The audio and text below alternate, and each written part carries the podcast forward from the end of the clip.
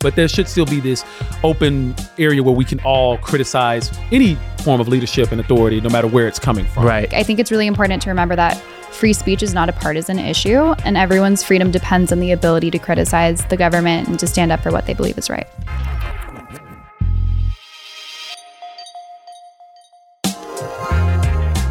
Welcome to The Lost Debate, a show for political eclectics. I'm Robbie Gupta. I'm Corey Bradford. And I'm Ricky Schlott. Well, Corey, what are we going to talk about today? We got a fiery episode today. A lot of things we're going to talk about coming up. Alabama Republicans will get to keep a gerrymandered congressional map accused of discriminating against black voters. We discussed the national implications of gerrymandering. NBA player Enes Kanter Freedom is advocating for freedom of speech while athletes are being silenced at the Beijing Olympics. Should more athletes speak out? Then we take a visit to the artificial sun and talk about a breakthrough in nuclear fusion power. We'll check in on award season with a quick Oscars chat, such an important topic there. But first things first, an article detailing the murky finances of the Black Lives Matter Global Network Foundation is stoking controversy on social media this week.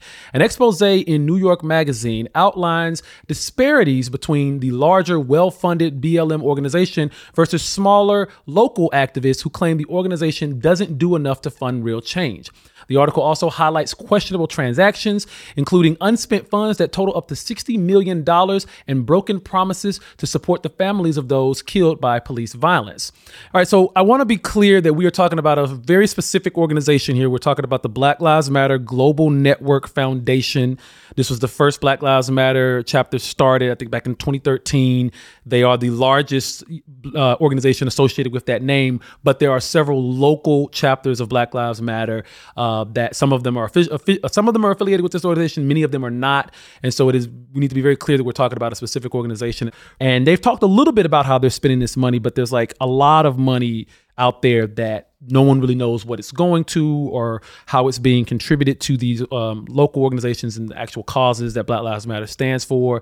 So what are we thinking about this? Like, what are some of the problematic things here? Yeah, and Sean Campbell in New York Magazine detailed this, and I think he did a really good job of highlighting who the real victims here are, which are these local chapter leaders and a lot of times parents of people who've been killed.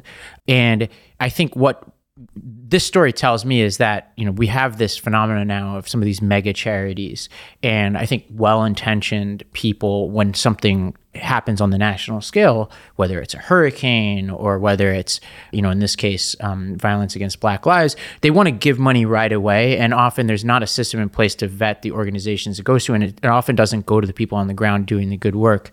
But Ricky, I know you poured through some of these allegations. Like, what do we know so far, and what did Sean Campbell find in his reporting? Yeah, so essentially in 2020, got $90 million. A lot of that's from corporations, but a lot of that's also from well-meaning individuals as well. And within their financing, they released that $8.4 million went to operating expenses, $21.7 million to grants, actually putting things out there and getting things going on the ground, ground level. But then $60 million was retained. And in May, one of the major leaders stepped down, and they put two potential people up for an appointment to replace her. Neither of them have actually replaced her. And so there's not any leadership as far as anyone is really concerned within the organization. And just to give a sense of the latest, they failed to file taxes in 2020, which is the year that all of this kind of happened. And the DOJ in California gave them 60 days to disclose their information. The leaders will be held, the kind of unknown leaders will be held personally liable for the money if they can't explain where it went, and they can't solicit funds in the short term. And so I think it's important to note that this is not an analysis of the BLM movement as a whole, but this is an organization that in the summer of 2020 ended up getting huge amounts of money that was not expected. And I think it would have been completely reasonable to give them a grace period and say, you need to figure this out and see what you're going to do with it. But it's been 2 years now, and now even the DOJ is coming after them. So it's pretty concerning.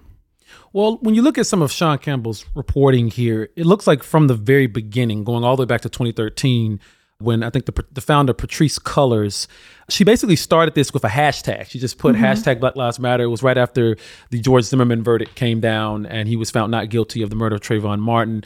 And she wrote a very impassionate, rebuttal of that. And the hashtag Black Lives Matter was at the end of that. And that really sparked this movement as well as this particular organization. But it seems like from the day one, there was never any... What I have always seen very lacking from this particular organization is, what are the concrete goals? Like, I understand they want to, there's a lot of things about reforming police officers and reforming police, law enforcement in this country, and, bringing about greater change in Black communities. But when it comes to concrete goals, I've always been a little confused about that, because when you go back a lot, it gets a lot of similarities to the civil rights movement of the 50s and 60s. There were very concrete goals. They wanted to end public segregation. They wanted to end discrimination in the workplace. And those goals manifested themselves into concrete action, like the Civil Rights Act of 1964, the Voting Rights Act of 1965. Those things happened within Martin Luther King Jr.'s lifetime. And they were things that actually pushed change forward.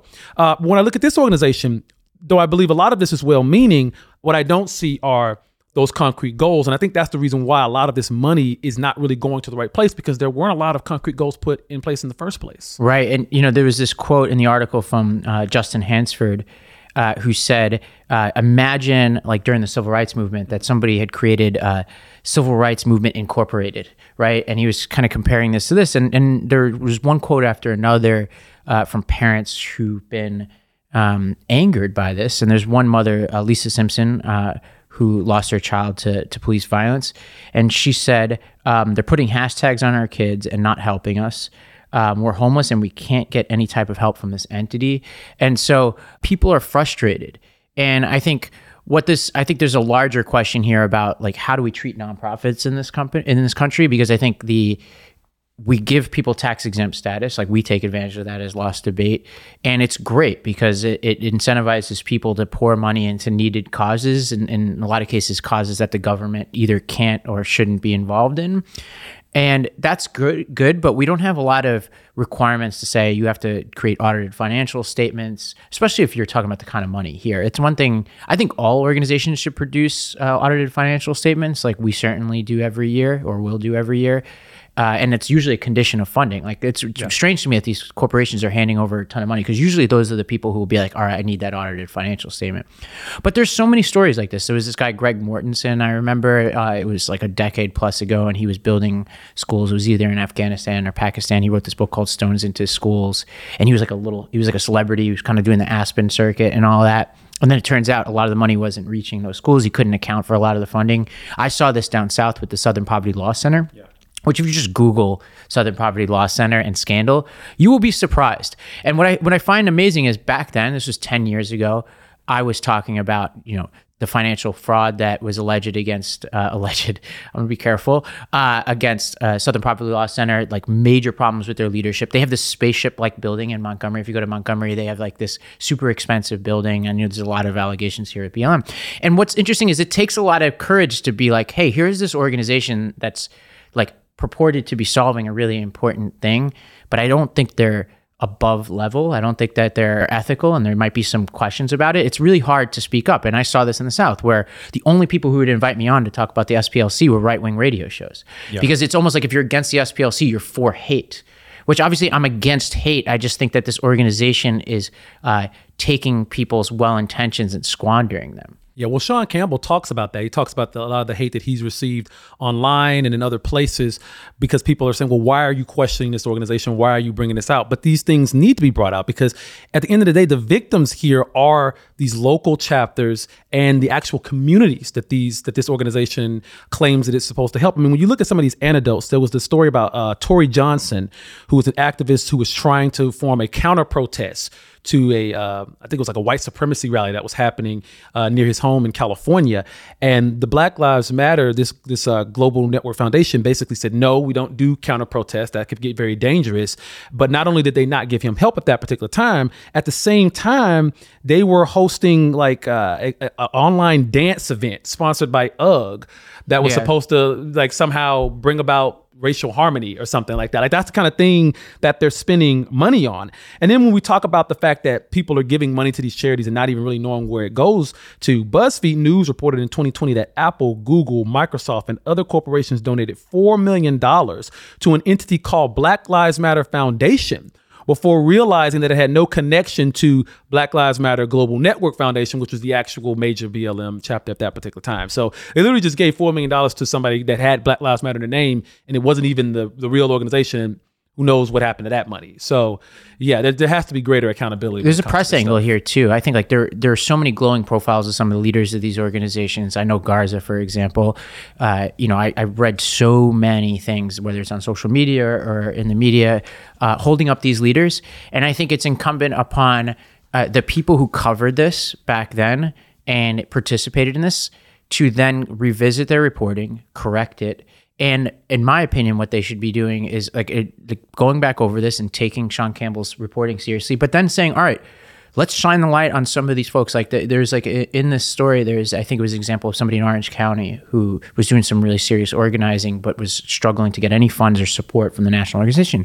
Like go back over and shine the light on some of these local leaders. Like you start to undo the harm that you did in this reporting and give people a shine. Because I think what happens is, these newsrooms are afraid to touch the story because then they don't want to seem like they're against the larger movement, but they've done some harm to the movement by covering the national leaders, the national movement. So you have to undo that harm, in my opinion, by then saying, all right, there are people out there doing the work. We can actually participate in making these, like getting some of these leaders the support that they need. Absolutely. And I would say that, I mean, it's been more than a week since this original article came out, and I admire that this was someone who is sympathetic to the cause, but decided to call out the misallocation of funds. And I was looking at other news sources that picked it up, and it's almost entirely conservative. And, you know, I think it's disappointing because the news organizations that are sympathetic should be picking up exactly this story because they should be concerned about why that $60 million hasn't gone to the cause that they support. And I think that it's,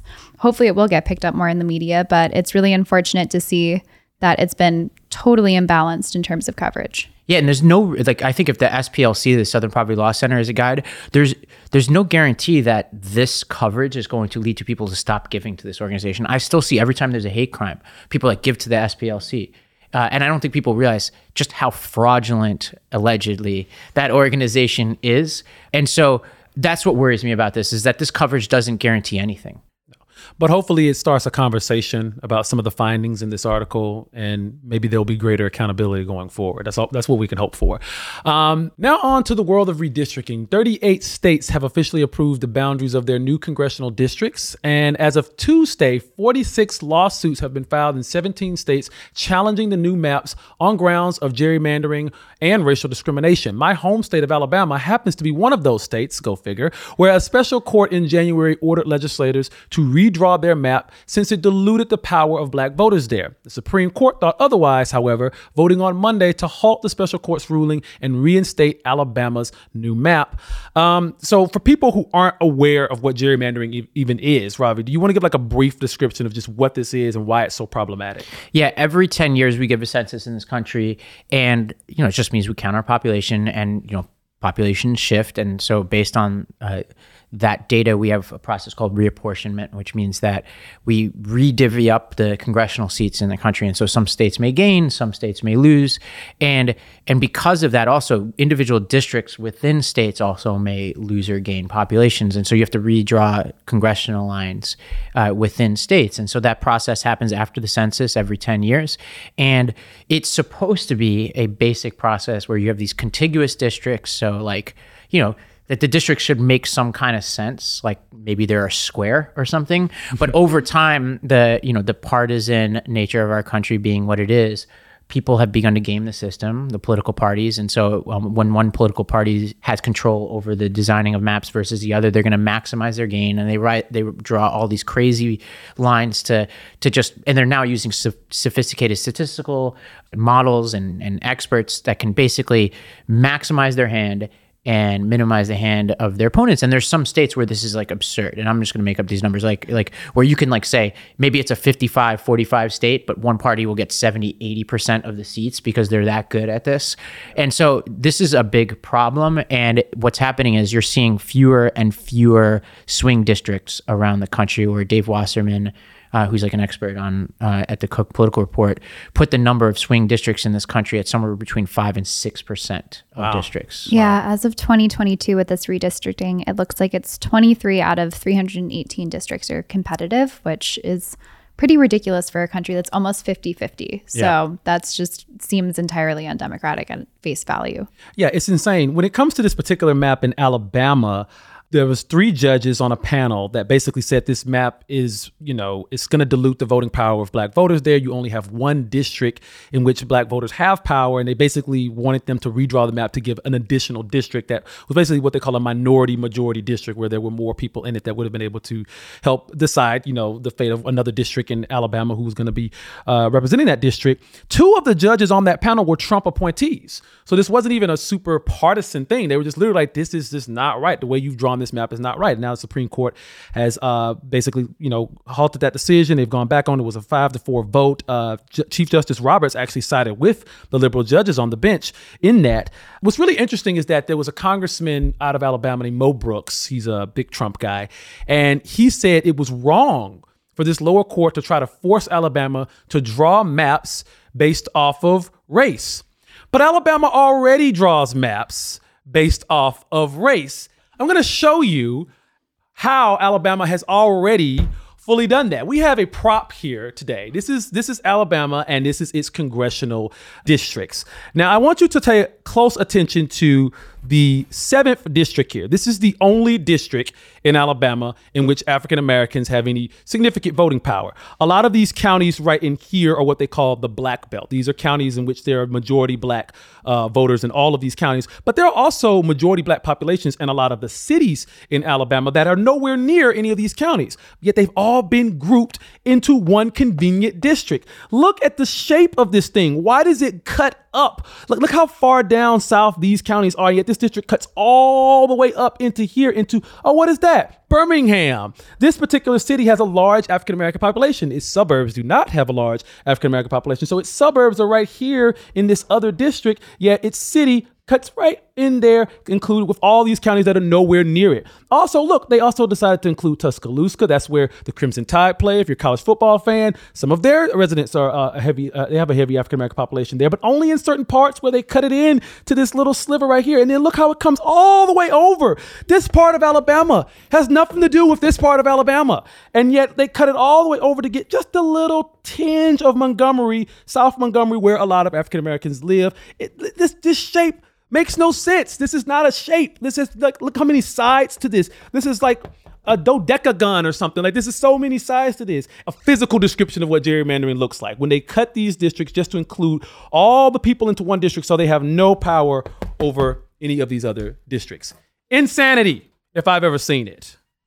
Well, that was a great description. And I think this is the problem with the modern system right now, and why I support efforts. I think one of the voting rights bills that Democrats were pushing on the Hill would have banned the dead voting rights bill. Yeah, would have banned partisan gerrymandering. And I think what's interesting is that Democrats have been saying that they were going to be the victims of gerrymandering in this cycle, but all available evidence suggests that, Alabama aside, by and large, Democrats have actually won so far the redistricting battles. I think the American public has lost because, you know, districts like my home district in Staten Island was a true swing district. I think it's changed hands 4 or 5 times since I was a kid, from one party to the next. And it was a state where you had to really make an argument, and you had to be on your toes as an elected official. You had to really serve your population and pay attention to their needs. And now it's been redrawn to make it significantly more democratic, not necessarily safe, but way less competitive. And right now, basically, the way where we stand is that Republicans had control heading into this process of way more state redistricting processes, but they've come out so far losing seats from the redistricting process. So one analysis we saw has Democrats at the moment of being plus 11 in adding Democratic leaning seats in this process. Now, we only have 32 states as of this data that have wrapped up their process, so much can happen in the remaining states. But because of certain states like New York that were so aggressive in redistricting out Republican states, and because of this phenomenon around the country of Republicans inexplicably doing way more incumbent protection than they probably should have, Democrats, I think, have come out way stronger than they expected heading into this process. And I think the problem here is in any one state, nobody wants to unilaterally disarm. Nobody wants to say, I'm going to be the responsible one and create the commission and all that. I mean, it has happened, but it's not as widespread as it should be. I think we need national reform. That's the only way we can get through this and fix it. It's worth noting that California, Michigan, Idaho, Arizona, Colorado, and Washington have all done either both parties together redistricting or totally nonpartisan commissions that they have independently had redraw. And it's doable. States have done it on both sides of the political aisle. And I think that, you know, this is where my Andrew Yang kind of supporter comes out here. It's one of his platforms in the Forward Party is the idea that we should have these independent redistricting commissions because 80% of districts are considered safe. We have a 90% reelection rate and we have the lowest approval rating of Congress ever. So this is just not a system that's working for people. And I think even like going back to your point, Corey, of like the racial elements too, it's a really sad reflection of the fact that our two-party system has incentivized politicians to look at people based on immutable characteristics of groups that they can win or that they just can't even think about. Or it's just, it's so reductive what this ultimately does to people and to voters. And I think it's really, it goes back to 1812, but that's not a constitutional element of our country and it can be changed. And I think it should be. Yeah, I have an example of this too, which is my district was Staten Island plus like Bay Ridge and Bensonhurst, which is actually like culturally a very similar district. The new district that's proposed will now include Park Slope, Sunset Park, which is actually where I was born. Now, there are few places in the city as different as Park Slope and Staten Island. And one outcome of this could be, there are rumors that Bill de Blasio is going to be jumping into this race for this district. Great. There could not be, if you went to the candidate factory and you put the settings on most anathema to Staten Island values, I don't think you could design a candidate more unpopular with Staten Islanders writ large than Bill de Blasio. But there is a world where he could emerge in this primary because it's now added a bunch of like Park Slope types like him to the electorate, and a lot of the primary electorate will come from that. And so it could be that he emerges as the primary candidate, even though the vast majority of people in this district cannot stand the man. The guy murdered a groundhog on Staten Island and covered it up. He eats pizza with a fork.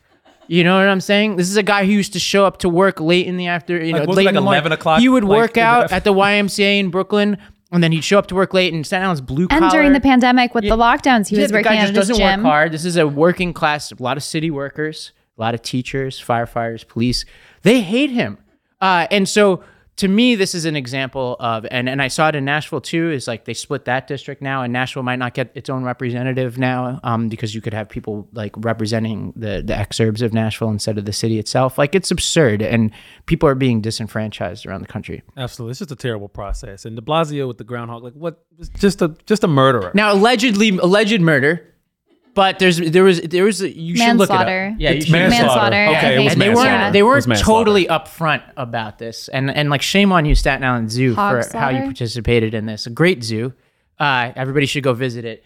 But I think they allowed themselves to get dragged into politics here. Well, let's hope he doesn't reemerge as a candidate because that would just be awful. Yeah, we don't have positions on I campaigns. I thought this was like the only unifying issue of like everyone ever, that like the only thing Americans can agree on, or at least New Yorkers, is that we all can't stand de Blasio. Yeah, we don't take a position on the actual election. We just dislike him as a person. Let me put my C3 hat on a second and say he has not announced there any campaign, so this is totally fine. If he does, then we have nothing to say about it. Yeah, we have absolutely nothing to say about it. Yeah, so we're neutral in that race. If you couldn't tell, we're super neutral. Super neutral. Yeah. The Beijing Olympics have been a muted affair so far as Chinese government warns against the protesting of human rights violations. Free speech advocates are criticizing the games from afar, including one of basketball's most prominent voices these days, Enes Kanter Freedom. Ricky, you are a fellow at FIRE, the Foundation for Individual Rights and Education. Tell us about this latest video from Freedom. So he spoke on our behalf in an ad that NBC aired during its screening of the Olympics, and that came out last night. Which, you know, it is the Olympics in China, so he's a pretty significant person to have speaking on our behalf. So let's throw to the video. Unfortunately, if you use your free speech in Turkey, you'll end up in jail. So I started speaking out against the Turkish government, and they revoked my passport, they put my dad in jail, and my dad had to put a statement out and saying we are disowning Enes. So, you know, people should feel very lucky and blessed to be in a country like America where there's human rights. And obviously America having her own problems, but change can only happen in America with freedom of speech. And without freedom, you cannot do anything. Yeah, so this is an ad that I'm super proud to be affiliated with through FIRE. Free speech is really an important issue to me. And I think that he's a really great example of someone who came from a society where that's not valued. And seeing just how important it's become to him as a person is really touching.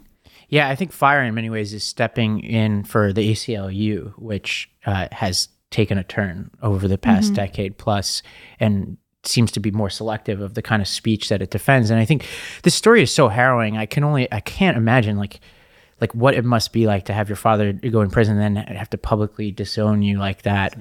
I mean, that's so tragic. I mean, he did do one thing that I did not like, which is he went on Tucker Carlson, Kanter Freedom did, and said the opposite of what he says in this ad, which is he said, when you leave a country like Turkey or you know, China or somewhere else, you will appreciate the freedoms you have here. Yes. You know, that is so I feel like they should just, please, they should just keep their mouth shut and stop criticizing the greatest nation in the world, and they should focus on, you know, their freedoms and their human rights and their democracies. And then he apologized for it, so I want to be clear. But I think he got a little excited to tell this story, and I would just hope he would, because I'm with him on this. So, like, I just, like, stay consistent. Keep pushing it. I do like keeping the heat on China because I think this is super inconvenient for them the more people talk about this. And he's in the middle of, you know, he works for a company which is super skittish. I'm talking about China, the NBA, as we've talked about many times. Yeah, I believe he got Celtics games banned in China for speaking out against China. I'm not sure if that ban stands, but I know it does still stand. So, wow. So, and they've lost millions of dollars because actually there are more people who watch the NBA in China than here in America. And so, yeah, he's putting a lot on the line, his career, even, you know, risking, you know, his name and everything to speak out for freedom of speech and everything like that. So I have a lot of respect for that. But like you said, consistent on the messaging. I think with the Tucker Carlson thing, maybe he just got a little too excited and too, you know, because I think he feels like that the right wing in this country is protecting that a little bit more than the left wing. Yeah. Maybe that's why he decided to kind of say, hey, we should probably speak out against it. And that's true, but there should still be this open area where we can all criticize any form of leadership and authority, no matter where it's coming from. Right. Yeah. And just to put a little context around the Tucker clip, I agree that quote isn't really reflective of him. But he was saying, and within the context of other countries, how much we have to be grateful for our relative freedoms here. And that he said that they should shut their mouths, and then later apologized for that and said he would never tell people to shut up. And I think it's important, especially for those listening, throughout the ad, they show Kaepernick kneeling, they show BLM protests, they show pro-life protests. So like, I think it's really important to remember that free speech is not a partisan issue. And to those who criticize him for going on right-wing media, I would really hope that more people on the left would invite him on, because his issue is not a partisan one. It shouldn't be a partisan one, and everyone's freedom depends on the ability to criticize the government and to stand up for what they believe is right. Yeah, and we've talked about this before, like the juxtaposition of him and LeBron to me is mind-boggling, whereas we've talked about LeBron went after Daryl Morey, the then GM of the Rockets, when Morey pointed out human rights issues in Hong Kong, basically saying, I stand with the Hong Kong protesters. And so for me, like, you know, LeBron has a standing invite, I'm sure, in a lot of media circles. And it is notable to me that Kanter, like, let's say the worst version of that Kanter quote was true. It's no worse than LeBron telling an actual person to shut up about Hong Kong, and he's not informed. But I believe he wasn't educated on the situation at hand. And he spoke. Like, it was like a very specific situation. He was asking somebody to be quiet in a context that LeBron had a lot to lose. So, yeah, I think it's notable. Yeah, and this ad comes just after Pelosi had made a statement recently to the Olympians that are in Beijing saying, quote, do not risk incurring the anger of the Chinese government because they're ruthless. I worry about what the Chinese government might do to the athletes' reputations and their families. And then the White House did distance themselves from this claim, but it's definitely unfortunate. It's an unfortunate truth that she's speaking to, but it's really disheartening to hear that from an official, to hear that we're engaging not only in the Olympics, but also financially with a country that we can't even trust to have our Olympians and athletes exercising their free speech and right to criticize any country or any government. So it's definitely a stark contrast, and I give FIRE credit for putting this up for during NBC's airing of all things. Yeah, I'm hoping that this is the last term that Pelosi serves as leader. I think if there's just been so many examples of tone deafness coming from her with the stock ban, for example. Like, she originally came out against it, and at least to my reading of it, is trying to insert a poison pill about the judiciary into the stock trade ban, not the issue we're talking about here. But it just seems like she's out of step. And I think if I were on the Hill and within that leadership, I would be repeating what got us here won't get us there. And I think there's a lot of reverence for her about certain things that she did, like ushering through the Affordable Care Act. But, everybody's time comes, and I think for her, we're well past that time. Yeah. I don't think they're going to win the House anyway. So yeah, but even as minority leader, Yeah. It'll be interesting to see. Well, Professor Ravi here is going to put on his nuclear physics hat. Nuclear. It's pronounced nuclear. And talk about an exciting new breakthrough from a machine called the artificial sun. Ravi, what's up with the sun? So there's been a development in nuclear power, and to just help people understand what's going on here is there are two different processes, fission and fusion. And in fission, you split an atomic nuclei, right? And if you remember from your physics and your chemistry, the nucleus of an atom is made up of protons and neutrons, and protons have a positive charge. Neutrons are neutral. That's where we get the word from. And so what happens when you split an atom, like, you would think that because the protons are both positive, they're like magnets, that they would repel each other, but they're almost like there's like a metaphorical rubber band that keeps them together. We call it the strong force, and they call it strong for a reason. So what happens is you kind of shoot neutrons at it, and it splits it apart, and you break apart the metaphorical rubber band, and that creates energy. And in some cases, it also splits off other neutrons, which creates a chain reaction that heats up water, it moves a propeller. That's nuclear power that we have today. And I'll get to like where we stand with nuclear power, but these tiny atoms can produce a tremendous amount of energy when you split them. They also can produce a tremendous amount of energy when you combine them, which is fusion. And so basically the opposite of the process I just described for fission is fusion. And you'll take like four hydrogen atoms, and you'll basically collide them through heat and pressure. And in the process, the four hydrogen atoms yield a helium atom, and then shoot off protons, kind of like what you're shooting off neutrons in fission. Why is this important? Because fusion is really hard to produce because of the kind of heat that you need to produce and the kind of pressure you need to produce. It's not something that has yielded energy for our daily use on Earth, other than what we get from solar, like secondarily. But if we could harness it, it's better because it doesn't create the same toxic byproducts that fission does. And so, by and large, people think we were far away from getting any usable energy from fusion other than like what we get secondarily from solar. But scientists in Europe had a breakthrough where they basically were able to, and I want to get this right, and this is the cleverly named Joint European Torus, which is called JET. And essentially on the surface of the sun, it's 15 million degrees Celsius in order to produce a fusion reaction.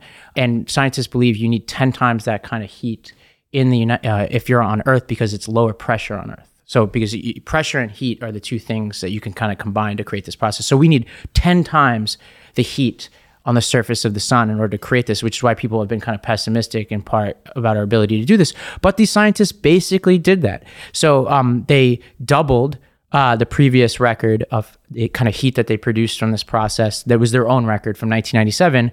And this is a huge development, because this could mean that eventually we get to the point where we're creating energy through fusion, which means it solves one critical problem of nuclear, which is the waste product that we create. And I'll get to this in a second, which is I think that we can solve the problem with fission also, but this is huge. It could take a few decades to really get to the point where we're creating usable energy out of this, but it's a reason for hope, and we want to do more hopeful stories here. Dr. Professor Ravi, I have a couple of questions. Smile and nod that we were both just doing. So what is the timetable looking like for something like this to be actual implemented on a large scale? Well, I've been designing my jetpack, and I think we can, no, I'm just kidding. We're not going to be able to do that.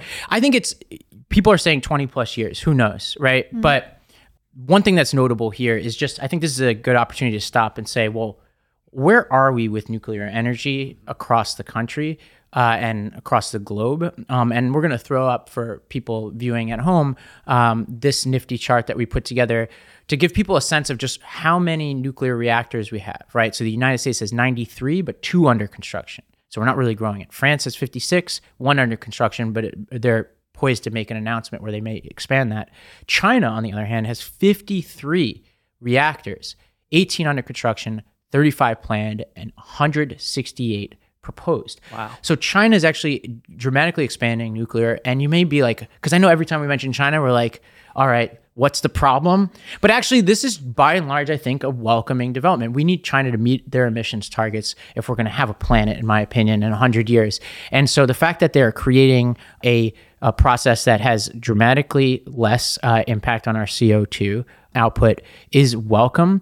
And I think a lot of people within the green movements and the ecological communities are against nuclear. And I want to respect their arguments. Like they are, are concerned about where we're storing nuclear waste. They're also concerned about the fact that the more nuclear plants you have, the more you have to worry about potential nuclear proliferation and the potential for people using these for weapons. Like obviously we've been following the Iran and North Korea debates. This is this sort of shell game that some countries play, is that they're saying they're doing nuclear energy, but they're really designing bombs. So that's a problem. Yeah. But in nuclear's defense, nuclear is by and large safer than a lot of other types of energy. So Our World in Data, they put out the following statistics about accidents and air pollution per terawatt hour. And so coal produces 24.62. So, a lot of accidents, a lot of pollution coming from coal. Oil, biomass are followed behind that. Nuclear comes at 0.07, which is in and around other sources of clean energy, 0.04 for wind, 0.02 for hydro, 0.02 for solar. So by and large, nuclear is relatively safe, clean, source of energy. And I think people have a different sense of what nuclear, the threat that it places, because you have these stories in your head, 3 Mile Island, Fukushima, Chernobyl. And I think, Chernobyl, I'm going to put to the side because that was, I think, of a different scale. But 3 Mile Island and Fukushima, I think if people look it up, it wasn't as deadly and problematic as people, as they remember looking back on it. Not that they were good, but they weren't this devastating event that I think people think they were. And so, and I think for Fukushima, for example, terrible incident, but there was, arguably no death directly as a result of it. And a lot of the death and destruction came from people fleeing. And that's terrible. But, every type of energy use has some kind of risk to it. And so even, I think, I think we need to take it seriously. And even with Chernobyl, I don't mean to cut in here, but I would ask viewers to estimate how many deaths they think did occur. And the majority of people, according to polls, will put it in the hundreds of thousands, some of them even in the millions. And the UN estimates that it's 50 directly due to the radiation. And so I think while that is, of course, terrible, and we've learned a lot of lessons from that, it's worth noting that we have allowed a potentially really valuable source of energy to become the second least popular public source of energy behind coal. So. Yeah. And I think Chernobyl is a good example. Obviously there are other things like birth defects that happen there, but anybody who looks at Chernobyl and really good HBO series, I think it's HBO about series, this was a preventable tragedy. Like this wasn't specific to nuclear energy, right? This was human error, and on a scale that was staggering. And I think it was a particularly unique characteristic of that government at the time, allowed that to happen. And so obviously human error is always something we need to factor in, but there's a reason why we haven't had something like that since. Yeah, and I think human error is the big thing that people are worried about with nuclear. And when you look here in America, our education system, for instance, when you were giving us that lesson at the very beginning, you know, I knew some of that stuff, but I didn't know a lot of it. And I think if our education system taught the science behind this better, then people would be more comfortable with knowing that, you know, like Generation Z, for instance, is going to be able to handle this type of energy source in the future. Because all I know is that the mitochondria is the powerhouse of the cell. That's all I really know. And well, let me give you a little bit on. So I give you the arguments against nuclear. Here are some arguments for it, just to summarize them. Zero emissions once built. And obviously, like, we can quibble with it, like who's driving to the plant, whatever. But like, let's call it zero emissions. Small land footprint. You need over 3 million solar panels or 430 wind turbines to match one nuclear facility taking up 1 square mile. The waste is a problem, but all the waste produced by U.S. nuclear energy in the last 60 years could fit on a football field at the depth of less than 10 yards. Wow. That's crazy. I've never heard those stats before. I think there's like a bit of propaganda against nuclear. Yeah. And I think it's because it's so separated from the, you know, what we think of traditional. I have a proposal, by the way. Let's take that nuclear waste, bring it to Mile High Stadium. That's where the Chiefs should play from now on. Oh, okay. Well, all right, Bills fan. Interesting. Well, thank you, Professor Robbie. This was very interesting. And I'm going to start reading more chemistry and physics books so I can get caught up on all the things that's going on over there with the jet people in Europe. Oscar nominations came out this week and everyone has an opinion about it, but I think the real question is, have any of us actually seen any of these movies? So Best Picture nominees, let's just start with that. We got a graphic up for the people listening on the podcast. I'll tell you real quick, the nominees: The Power of the Dog, King Richard, West Side Story, which I could have swore came out like 50-something years ago, Belfast, Dune, Licorice Pizza, it's kind of a good one, Coda, Don't Look Up, the Netflix spectacular, Nightmare Alley, and then a Japanese film called Drive My Car. Like, those are the nominees. Have we, like, just me personally, I have only seen Don't Look Up. And I didn't even make it through Don't Look Up because I felt like I was being preached to too much. And as everybody knows, I take this I would like the idea of a metaphor for climate change. It just felt too preachy to me. I've seen none of these things. I've seen obviously the original West Side Story, and I've seen the Broadway. The Power of the Dog is an amazing book. I've heard that's an incredible film. Yeah. It's an incredible film. Yeah. Ricky, have you seen any of these films? I saw Don't Look Up, but I also didn't make it through the whole thing. It's just really long. Like, it felt eternal. But like, looking at these little thumbnails, it looks like a bunch of like kind of depressing movies. Like, I feel like that's kind of become the theme with the Oscars of, we have these like super fun, popular movies that come out every year. And then the Oscars is like, all right, are you ready to feel miserable and hate yourself like for your place in history? I love Nomadland and Minari. I liked a lot of the nominees last year. They are also very sad. Like, Nomadland is it's a really tough ride. It's been a few years for me since I've seen like a really good, just like top 10 great selection for movies from the Oscars. But there's still some controversy as far as when it comes to representation at the Oscars. A lot of people are saying that racial diversity is actually down. In 2021, there was a record-breaking 9 non-white actors were nominated for awards.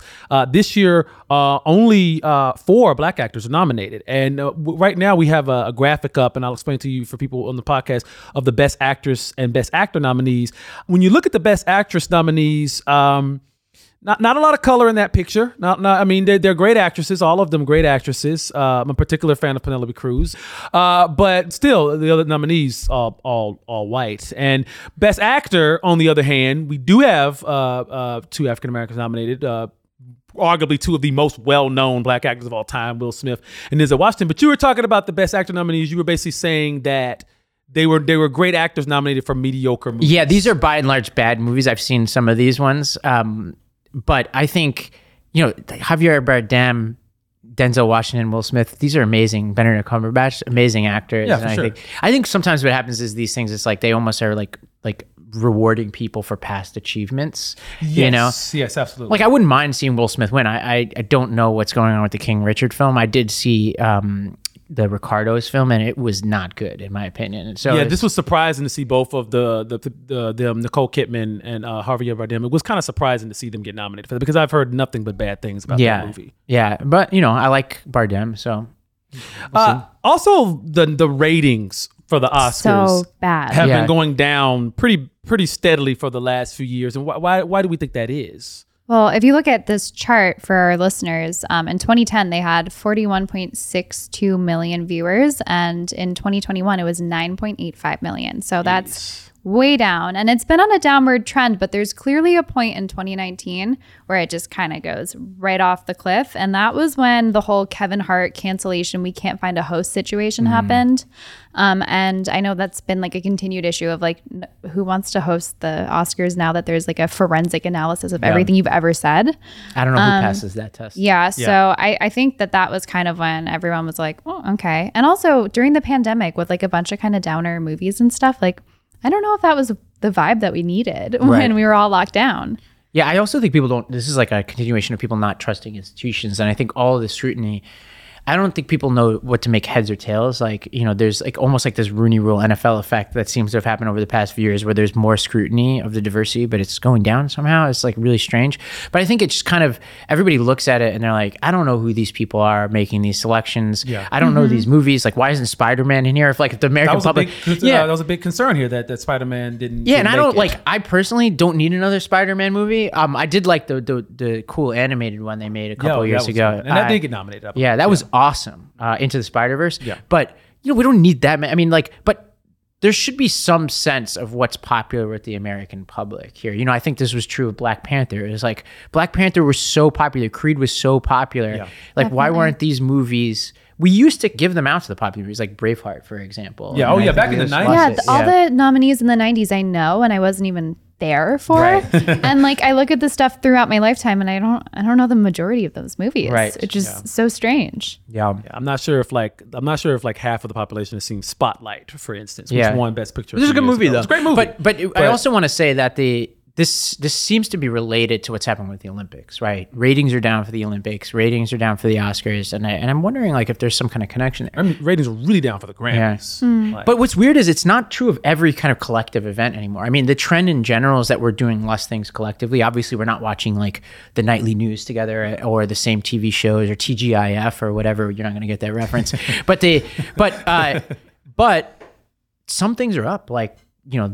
The tragic NFL conference game between the Bills and the Chiefs was like, I think, one of the highest rated playoff games we've seen in a long time. So yeah, I mean, one could look at it as a tragedy. Everyone's busy listening to Joe Rogan instead. There you go. Yeah, that's what it is. That's our collective experience. That's the collective experience. Yeah. The Joe Rogan experience. That's what they call it, the Joe Rogan experience. It's a collective experience. Yeah. So real quick before we end the show, all of us here at The Lost Debate took a quiz about our political leanings. It was the Sapley quiz, a political compass result. We'll put up a, you can go to sapleyvalues.github if you want to go actually take this quiz for yourself.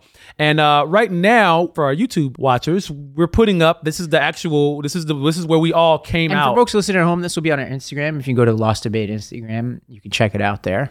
And we're not going to out anybody in the office as to where we all landed, but I think it's a nice, it's evenly distributed all across the board. Nobody's way too far in one corner as far as right or left or authority or liberty. Yeah. Yeah. Let me like kind of give a little context to this is that like, I did not ask anybody to take this, to be clear. I run the company. Everybody, you guys just did this on your own, and you basically required me to take it. So I don't want anybody to think I'm like doing an ideological purity test. You guys self-organized around this. This is true. But you know, it has an axis for left to right, liberty to authority, and essentially it just grasps people. And what I think is really interesting about this is that we have people in every quadrant in our company, which makes me really proud. And we didn't necessarily select for that. It just kind of came out organically in the process. And I also want to share this because I want us to be a transparent company where I think like often you're watching the news and you're like, I could tell there's some kind of bias going on here or bend or ideology, but they're not being upfront about it. And so like, is this quiz perfect? No. Like, are there other quizzes that will like come out with different kinds of outcomes? I'm sure. But we want to be transparent about this so that people at least know, all right, when I'm dealing with this company, who are these people? What do they believe? Definitely. Yeah. And I would say that I'd bet, being somebody who's involved in some news organizations, that there are very few that get that much of a spread and also that much of a general kind of centrism about it at the same time, which is interesting. Yeah. There was one individual that's like literally right there in the middle. Like, I mean, like I just like dead center in the middle. And maybe we should be consulting that individual going forward with just our story selection and everything else, because it's just complete centrism. I think it's like a neoliberal centrist. I think like some of our YouTube commenters could help me with this argument, but like whoever that is like, are they a corporate sellout? Or are they like, why are they so centrist? Why are they moderate? I think they're just middle of the road, you know, just a stress sideliner, if you will. Yeah. Okay. Well, I wonder who that is. Yeah, well, we may never know. And the mysterious green dot. Yeah, it's mysterious. God knows who. Oh yeah, there is a green dot that's kind of to the right there. Kind of to the right, kind of to the libertarian side. Yeah, wonder who that could be. Huge mystery. Yeah, not sure. Anyway, thank you all for watching and thank you all for listening. Make sure to subscribe to our YouTube channel for more. And if you're listening to our podcast, make sure to rate, review, and subscribe. We will see you guys next time.